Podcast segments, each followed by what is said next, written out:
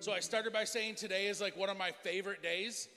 Um, it's also a terrifying day for me because I consider myself a fairly educated person. But whenever Dr. McGrew joins us, I'm always afraid that you guys are going to go like, yeah, Rick should not be here. Like he is not near smart enough. So I was just talking to him. He's the uh, um, he's a professor of philosophy at Western, and I said, now I heard that you were interested in astrophysics, and he said, yeah, he wasn't sure if he wanted to do astrophysics or poetry. He like ended in the middle, and I'm like, man, when I was trying to figure out what I wanted to do, it it was nowhere near those areas. But today's an important day because he goes through and, and does a lot of apologetic stuff for us. So it, it's learning why we believe what we believe. So with so much deconstruction out there, it, it, people are leaving their faith because they don't know what it's founded on and they don't understand how real it is. And so we get this great honor of having Dr. McGrew with us where he gets to show us some of this stuff. So buckle up. It's, it's a heavy day and my brain will be leave, hurting when I leave. Um, so there's definitely some like Tylenol in my future, but it's it's exciting to have him here. So let's welcome Dr. McGrew.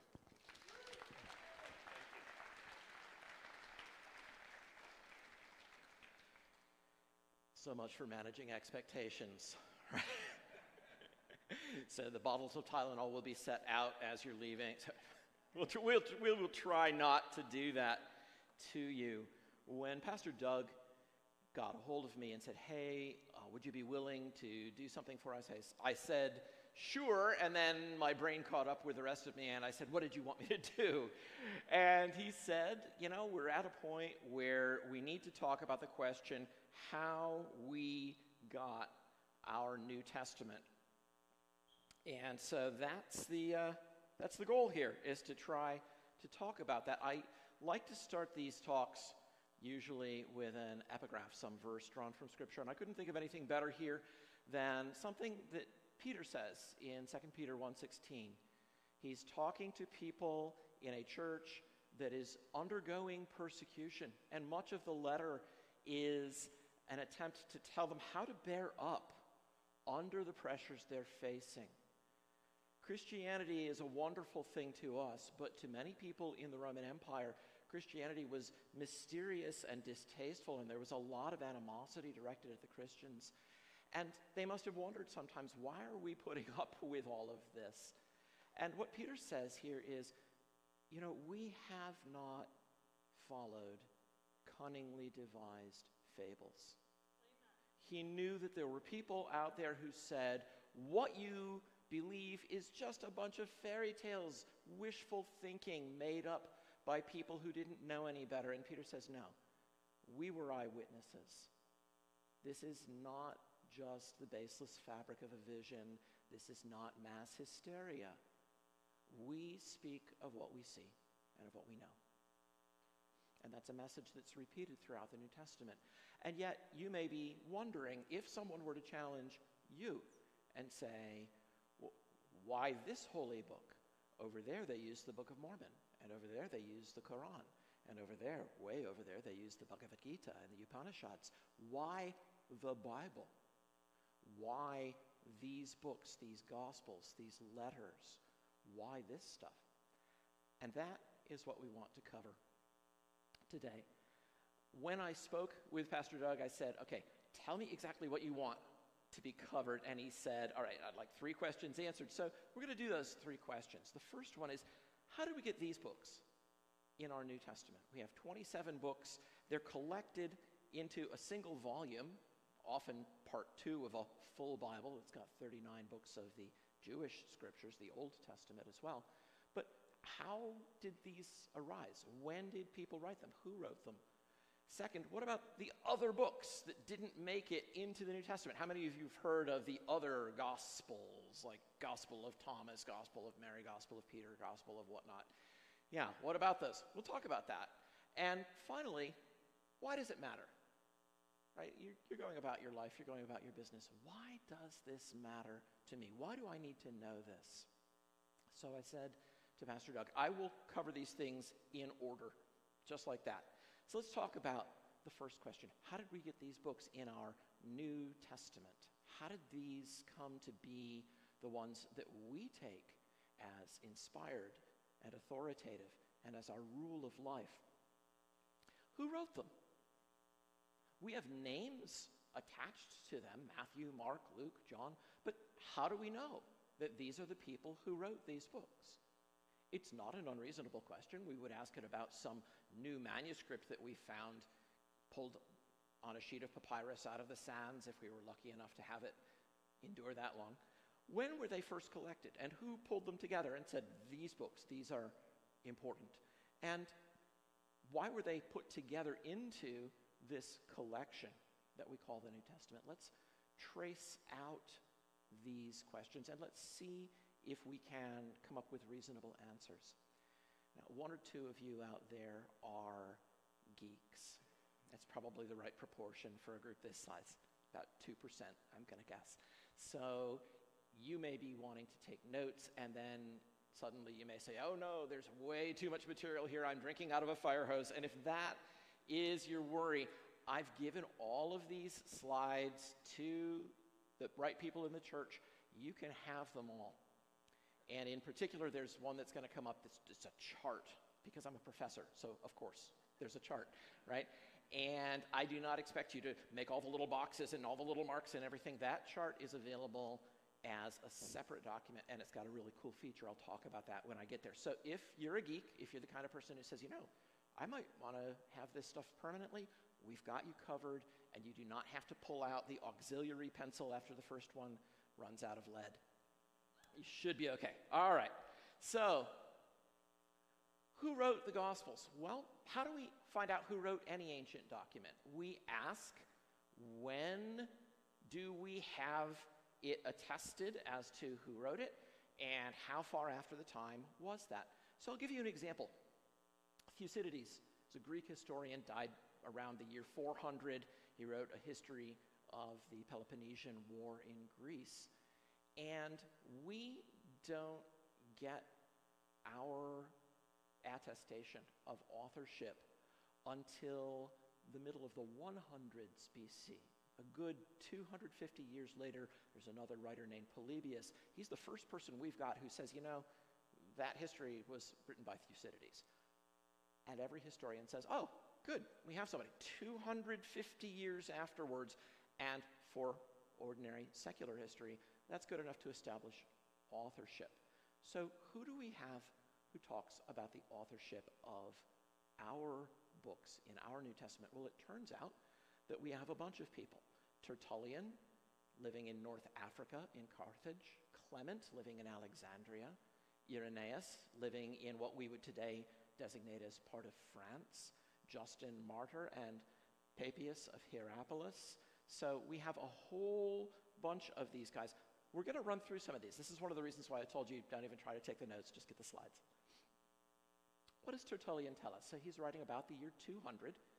The Gospels were pulled together sometime in the first century, so he's 100 to 150 years later. What does he say? The Gospels, he says, were written by Matthew and John, who were apostles, and Luke and Mark, who were apostolic men. You leaf through your copy of the New Testament and you say, you know what? Matthew, Mark, Luke, John, those are the names that are on them. Mark's gospel, he tells us, was a record of Peter's preaching. So Mark was not himself an eyewitness of many of these things, but he followed Peter around, heard Peter preaching, and he wrote these things down.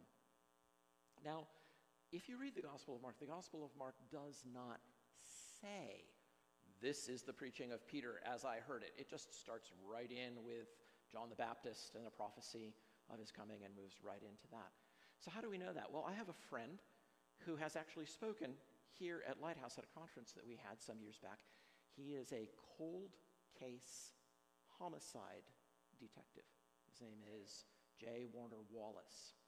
And Jim was not raised Christian. He came to Christianity as an adult. And one of the reasons that he did is that he is an expert in what is called forensic statement analysis. When someone is giving testimony, maybe someone was a witness or someone's a suspect, they take down very carefully what this person said, and then the police have developed techniques of analyzing the statements and finding information that maybe the person wasn't intending to communicate, but they, they pull it out. He figured he would pull the plug on all this Christianity nonsense by taking the Gospel of Mark and doing forensic statement analysis on it. Well, guess what?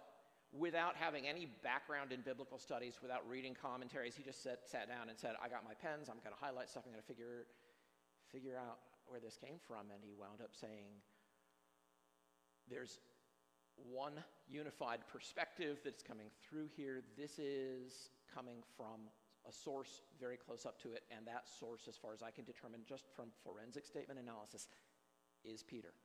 He lay in bed one night, remember, not a Christian yet, staring at the ceiling in the darkness. Finally, his wife was not asleep yet either. He just finally said into the darkness, I, I think it may be true. So Tertullian tells us something that independently we can also get by doing a detailed examination of the Gospels. They tell us the same basic facts, all four of these Gospels, about Jesus, including his virgin birth and his fulfillment of prophecy. And important point, Tertullian says, from antiquity. Now he's at 207, right? That's got to go back a couple generations if he's saying from antiquity. They bore the names of these authors, and the ancient churches vouched for them and no others. Pause for a minute to think about how strange this is. When you die, how many biographies of you will be written? For the overwhelming majority of the human race, the answer is zero. And we even live in a world where we can spread information at the touch of a button, right? We've got the internet. We can put something up and somebody else can see it. And how many biographies of you will be written? Because we got four biographies of a Jewish peasant. That is crazy. If you study ancient history, you will find that ancient history is almost entirely confined to telling us about rulers, military leaders, and a few public intellectuals, people like Socrates. And other than that, people don't get biographies but we've got four biographies vouched for by the ancient churches, bearing the names of their authors from ancient times, all of this one guy. That's, that's nuts. That's really, really good as far as what we're looking at. But that's Tertullian. He's writing a little after the year 200. Can we go backwards in time? Yeah. Clement of Alexandria. is writing in Egypt on the eastern edge of the uh, north shore, or the, the north side of the continent of Africa. He says, Mark wrote his gospel by request from his knowledge of Peter's preaching at Rome. So now we got an additional detail that Clement tells us. It was when Peter went to Rome and preached that Mark was taking notes and composing his gospel from that. Matthew and Luke were published first. They are the Gospels containing the genealogies. Sure enough, you open up your Bible, Matthew chapter 1, Luke chapter 3, you get the genealogy of Jesus traced back through, I would say, and many scholars would agree, Joseph's ancestry on the one side and Mary's ancestry on the other. Finally, John's Gospel was the last one to appear, and it was written at the urging of his friends. So, completely compatible with what Tertullian is saying, but a few more details, a little bit different. Doesn't look like he's simply repeating, like Tertullian isn't repeating what Clement said. How about Irenaeus? Now he's way over in Lyon, in modern day France. He says Matthew's gospel was the first one written. So far, agreement there with Clement. Then he goes on. He says it was originally written in the Hebrew dialect, probably Aramaic, the spoken language of the Jewish people in Palestine.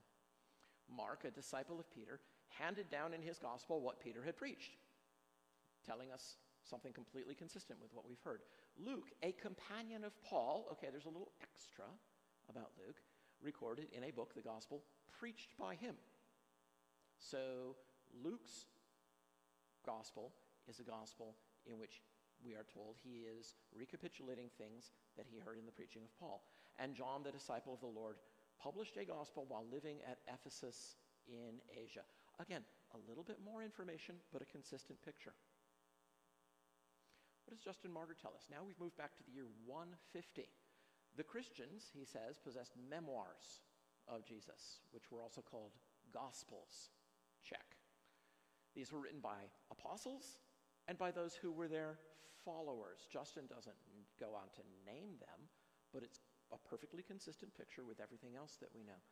They tell us of such events as the visit of the Magi at Jesus' birth. Which gospel is that in? Come on, sword drill time. Matthew, yay. All right, somebody gets the gold star for the day.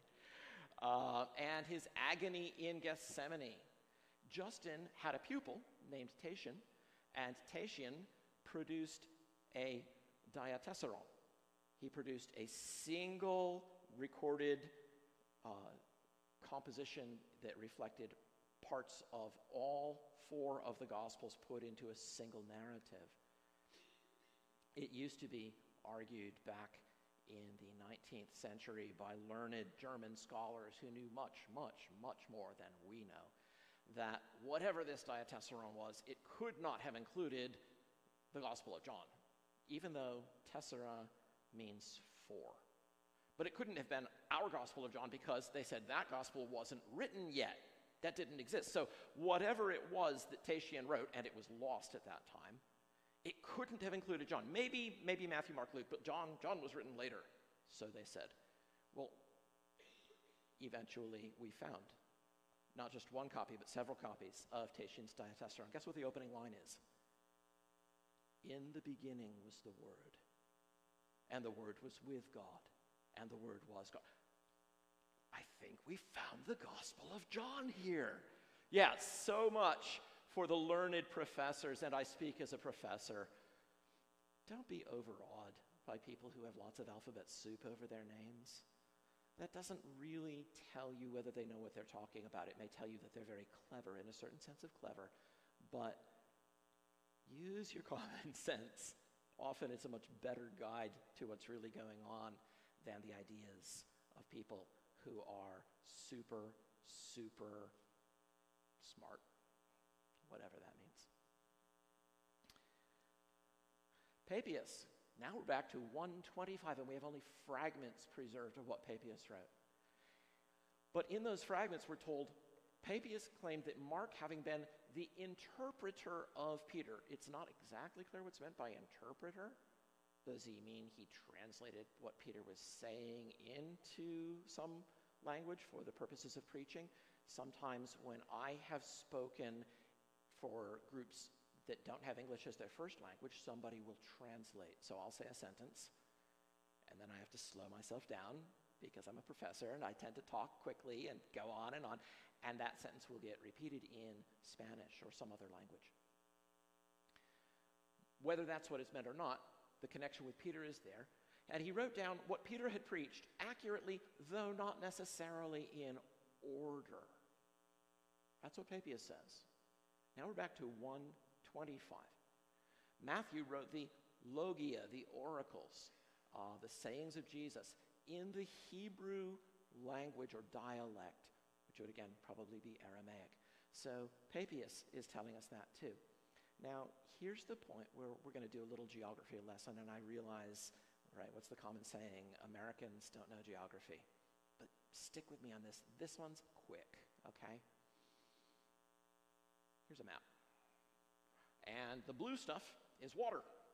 Way over here on the eastern rim of the Mediterranean Sea is modern day Palestine. That's the Dead Sea down there. So this is Israel and then Jordan and Saudi Arabia. This is Egypt. And what I want you to notice from this is not like draw the map because there will be a quiz. I just want you to reflect for a moment on a world without Wikipedia. A world where you can't just say, well, I don't know, let me see what somebody else across the globe said and pull it up, okay? Because here's Irenaeus up in modern day France. There's Justin Martyr writing in Rome. Way over here is Tertullian in Carthage, Clement's down here in Alexandria, and Papias is over in modern day Turkey. And they're all giving us a consistent account of the same report regarding our Gospels. They don't all have the same details. If it were just one local group, you might worry, well, I don't know, you know, maybe they're in Asia Minor, they kind of, some rumors grew up and that all the people in Asia Minor agreed on these rumors, but other people didn't know anything about it. No, not so. We have an amazing geographical spread from every quarter of the Roman Empire. And they're all telling us consistently these are the Gospels. When they name them, they give them the names we're familiar with. They tell us some details about these people. And you can't ignore evidence like that. The geographic distribution matters because nobody can cross check and say, oh, I better make sure I'm saying the same stuff Clement is saying. How do you know? Going to travel from France to Egypt? That's a, that's a big trip.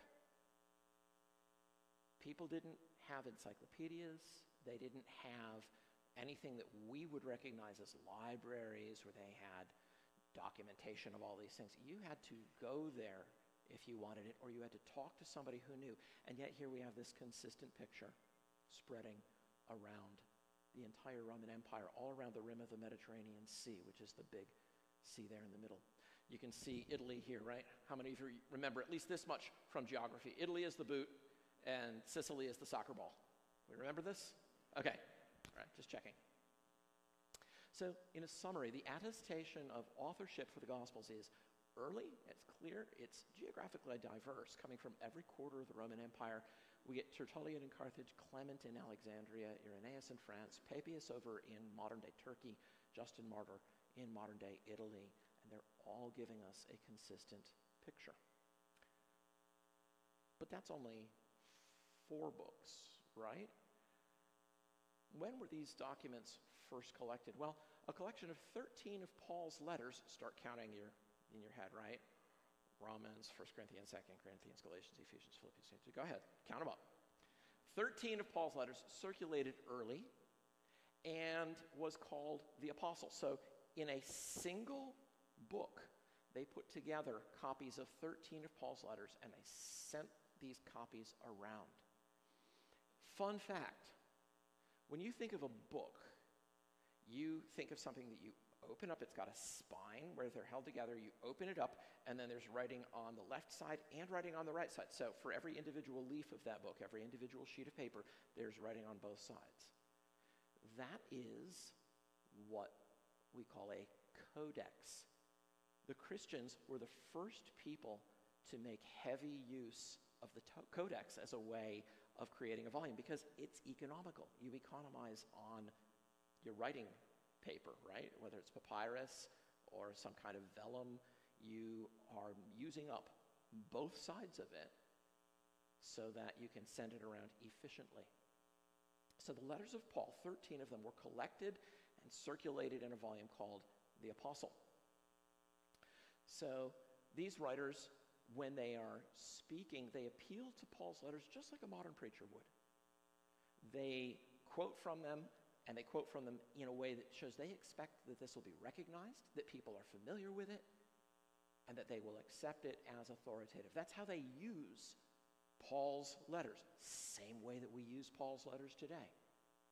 They don't even bother to offer a defense to say, ah, now, you know, we want to say this was written by the Apostle Paul. Everybody knew it was written by the Apostle Paul. There was no need for them to get defensive about it. They just quoted it. This is what Paul wrote to the church at Corinth.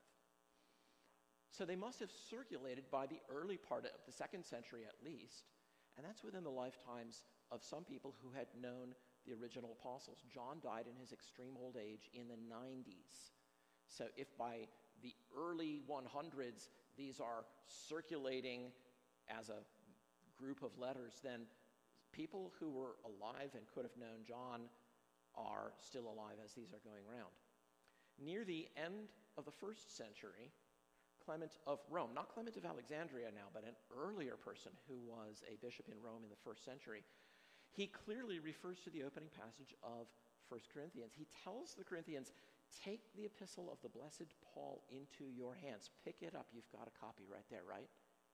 he assumes that they will have no trouble laying their hands on a copy of it. And he says, See what Paul said about divisions among you? Don't do that, guys. A collection of the Gospels, also circulated very early. It was called The Good News, or sometimes the Evangelical Holy Scriptures. Evangelical meaning good news. Justin Martyr, middle of the second century, speaks of the memoirs which were drawn up by the apostles and their companions. And he says those memoirs, or the writings of the prophets, those would be Old Testament writers, are read aloud in the churches every Sunday. Every Sunday, we get up and we read passages from these, then we explain them as best we can. And that's the practice in all of the churches. Now, Justin Martyr had traveled quite a bit. He was based frequently in Rome, but he had gone around to much of the Roman Empire. He knew what the practice of the churches was in various places, and he said, This is what we do in all the churches. We read these things. But we can go back further. Aristides was a philosopher, gotta love him, living in Athens, and he wrote an apology to the Emperor Hadrian. So Hadrian reigned between 118 and his death in 138. And Aristides clearly implies that if the emperor wants to know more about Jesus, he says, you can learn more about him in the evangelical holy writings. So if you want to, you can lay a hand on a copy of that. He assumes that's widespread. The emperor will have no trouble going down to the local equivalent of Barnes and Noble, except there wasn't a local equivalent of Barnes and Noble. But the emperor can lay his hands on a copy of this. It's circulated widely. So Aristides, writing perhaps in the 120s, says, you know, this is everywhere. You can get this. So that's our four Gospels and a collection of the letters of Paul. What about the other books? Well, Acts has a similar attestation to the Gospels. It's kind of what you would expect. What's Acts a continuation of? Which Gospel is like Acts part two of? Luke. Luke. I have a dear friend, brilliant guy, who is very interested in arguments from nature for the existence of God. But I was talking with him once and he looked me in the eye and he said, I'm not a Christian because of these arguments. I'm a Christian because of Luke. Luke is the one who nailed it down historically. Some of you may have heard of a historian who taught for 50 years at Western Michigan University, Paul Maier. How many of you have heard the name of Paul Maier? Paul was a colleague of mine until his retirement. He sat across the table at lunch with me one day. He looked me in the eye and he said, Luke is the most accurate ancient historian I have ever read. And he had read them all and translated them. So his word was very significant on that subject. Well, but not every book has the same level of attestation. Hebrews was universally acknowledged as being a book with apostolic authority, but there was some uncertainty as to who wrote it. The thoughts seemed to be the thoughts of Paul. The style and language seemed to be the style and language of someone highly educated like Luke. Well, Luke and Paul were traveling companions. Starting with Acts chapter 16, you'll see that Paul's going on his travels, and suddenly instead of he or they, it says we. At that point, Luke's with Paul, and for most of the remainder, you get this first person plural. We did this, and we traveled there, and we did this other thing. Some of the other letters had less wide circulation, but they were quoted and acknowledged by the people to whom they were sent. This is especially important when it comes to things like Second Peter, which has less external attestation, but where do you find people confidently quoting from it? in Asia Minor, where it was directed, where it was sent. So, not all of them circulated in early collections, but when we find them, we find them in the hands of the people who said, This is what we received. They're in the proper place for the people to whom they were sent.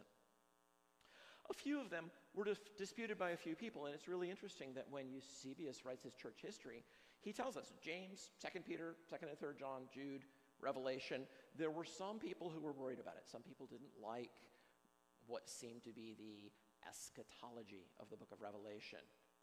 So there were some disputes. But when the church got together to say, okay, let's just standardize this. There was a broad grassroots recognition of all of these, including the ones that were disputed by a few people, but they were careful to mark down, you know, in a couple of cases, there were some arguments about it, but the weight of the evidence was on the side of authenticity. And so they were acknowledged widely and they were included in our New Testament. How about the other traditions of authorship, about other claims about who wrote these books? There are no other traditions of authorship. None. You have to go late into the fourth century before you can find somebody who is questioning the authorship of the Gospels. And then what do you get? It's Faustus the Manichaean, and he has the great misfortune to live at the same time as St. Augustine, and St. Augustine just takes him down. It's brilliant. Um, Augustine was trained as a rhetorician. He's a guy who knew how to speak, he knew how to connect with people. And Augustine did not spare Faustus. He just flays him, shows him to be ignorant. It's, it's a tour de force. You ever want to just see somebody who knows how to do it and does it well, go read Augustine. So, except for Hebrews and Revelation, we don't even have any disputes about authorship. There are no rival traditions within the church about these things. A few of the Gnostics complained about them, but that's all. So the oldest and the best evidence is clearly in favor of apostolic origin. Even if Paul composed the thoughts in Hebrews and then Luke wrote it up in a high style, Paul's an apostle. It, we're following his thoughts. What about the other Gospels? This fine looking fellow here is Dan Brown, who wrote a book called The Da Vinci Code, made into a movie with Tom Hanks. Uh, it makes fun novel material and fun reading, but you probably should not get your ideas about the Gospels from a work of fiction. This is especially true here. In the Da Vinci Code, Brown has one of his characters state with complete authority yeah, well, there were all these other gospels too, and then the church threw them out and decided, no, no, no, we're only going to sanction these. But that was like something that happened when Constantine was emperor up in the beginning of the fourth century. That's the claim in the novel. No. When I talk about this for an audience of apologetics geeks, I go into more detail on, on this point, but I'm just going to show you one. And this is that chart. So here we go. It is a little bit hard maybe for you to see, but on this chart we have Matthew, Mark, Luke, and John. And then we have a whole bunch of other quote unquote gospels the gospel of Thomas, the gospel of truth, the gospel of the twelve, the gospel of Peter, the gospel of Basilides, the Egyptians, the Hebrews, the gospel of Matthias. And then we've got Clement of Rome, Ignatius, Polycarp, Marcion the heretic, the Valentinian heretics, Justin Martyr, Irenaeus, Clement of Alexandria, and so on out here. And what I want you to look at is just the check marks and the dots. Every check mark here is a place where the document is quoted or mentioned and treated as authoritative. The dots mean nothing. You got nothing. And X means it's mentioned, but only to be rejected. So I want you to look at the attestation that we have for Matthew and Mark and Luke and John.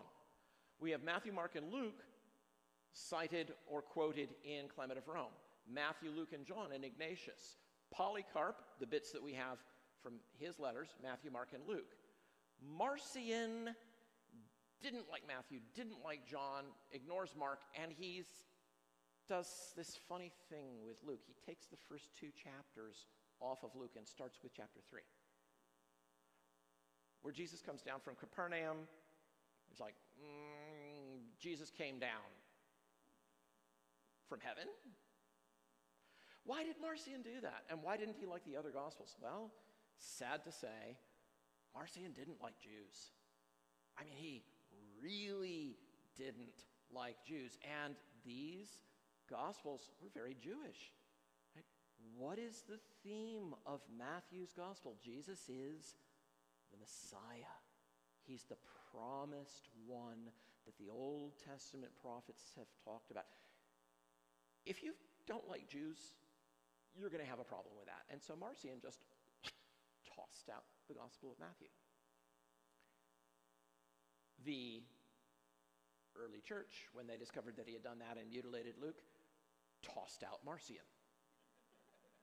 So, Marcion, one of the heretics who started out within the church and then got kicked out, he doesn't like Matthew and John, but he knows they're there. And he doesn't like the beginning of Luke, but he'll use some of the rest of it. He just clipped out all the Jewish parts. Very strange. The Valentinian heretics, that's why I have them in red here, they attest to all of those gospels. Compare this with like the Gospel of Thomas. What do we have for the Gospel of Thomas? These are chronological. Nothing, nothing, nothing, nothing, nothing, nothing, nothing, nothing, nothing, nothing. Tertullian, nope. Origen, oh, Origen, third century says, yeah, no, there was this Gnostic so called gospel, but no. Similarly, the gospel of truth. Oh, wait, wait, there's a check mark here. Yeah, but that's because it was a Valentinian heretical document and they liked it, so they quoted it authoritatively. Nothing else for a long time. The contrast is stark, and one of the reasons I'm drawing your attention to this chart is because I have sent, and up on the church webpage with a link to this talk, you will find a copy of this chart, and every check mark and even every X is a hyperlink. And when you click on it, it will take you directly to a passage from Ignatius or Polycarp where they're talking about this document. So, rock this one. Go prove me right. I want to see at least two clicks on that chart. All right? Tell me. Right, Marilyn's got me covered. She's, she's won. I see that hand. Right? so, this is for those of you who want to drill deeper. But when somebody says, What about the other gospels? you can say, Yeah, what about them? I mean, really, what about them? Like, you mean the ones that nobody acknowledged or used or cited among the Christians for centuries? Those ones? The ones where the disciples say things like, Lord, tell us about the aeons and the pleroma. The aeons and the pleroma? Oh, that's Gnostic terminology. Newsflash this was not a hot topic in culvers around the Sea of Galilee. This is not what people sat around talking about. This is Gnostic teaching from the second century that's being put in the mouth of Jesus like a character in a play. And the early Christian church wanted nothing to do with it. There's really no comparison. The chart that I took this from and then I supplemented it by putting Clement of Rome in as a column is a larger chart that does this for all of the books in the New Testament and for more than just the spurious Gnostic so called Gospels, but for other writings as well. So there's a link there too. You can go and you can see that original chart made by Glenn Davis, and then you can compare it to what I've got. But check it out. Go click around. Once you've done that, you will not fall off your chair when somebody says, Yeah, well, what about all the other Gospels? Right. Read any fiction lately? Okay. And all of that being said, why does it matter? Why does it matter to you? You're sitting here and thinking, I never have anybody ask me, what about the other gospels? That doesn't happen. Although, you know what? It just might. I think there are two reasons. One of them is for ourselves. We need to have, as Luke puts it in the prologue to his gospel, confidence regarding the things that we have been taught. We need to know that our faith is founded on fact. And if we don't know that, that's going to have two consequences. One is a consequence for us. Now, maybe you're sitting there saying, Oh, but Dr. McGrew, I just accept the Word of God on faith and I never have a doubt or a question. God bless your soul. That's sweet. But life is hard. And there may come times when that feeling of sweet assurance isn't there anymore. And you need to know have I just been believing a lie? I have a friend who's been in ministry for many years, and he's had a hard life. Lots of things have been very tough for him. Reality hasn't been kind say he spoke at one event once, and he got in his car to drive away, and he just broke down under the weight of all the things that were going wrong illness in his family, his inability to find a steady income. It just it overwhelmed him. He just began weeping, and he said, "This little voice in his mind said, just give it all up. Just, just quit. And he said, I could not do it because I knew too much. Because God has not left himself without witness. I knew too much to just walk away. And I would love for you at least to know that there are places you can go. If you need more, if you want to talk, all the pastors have my email address. I'll go out for coffee with you. Let's talk. Talk about questions. Talk about your doubts.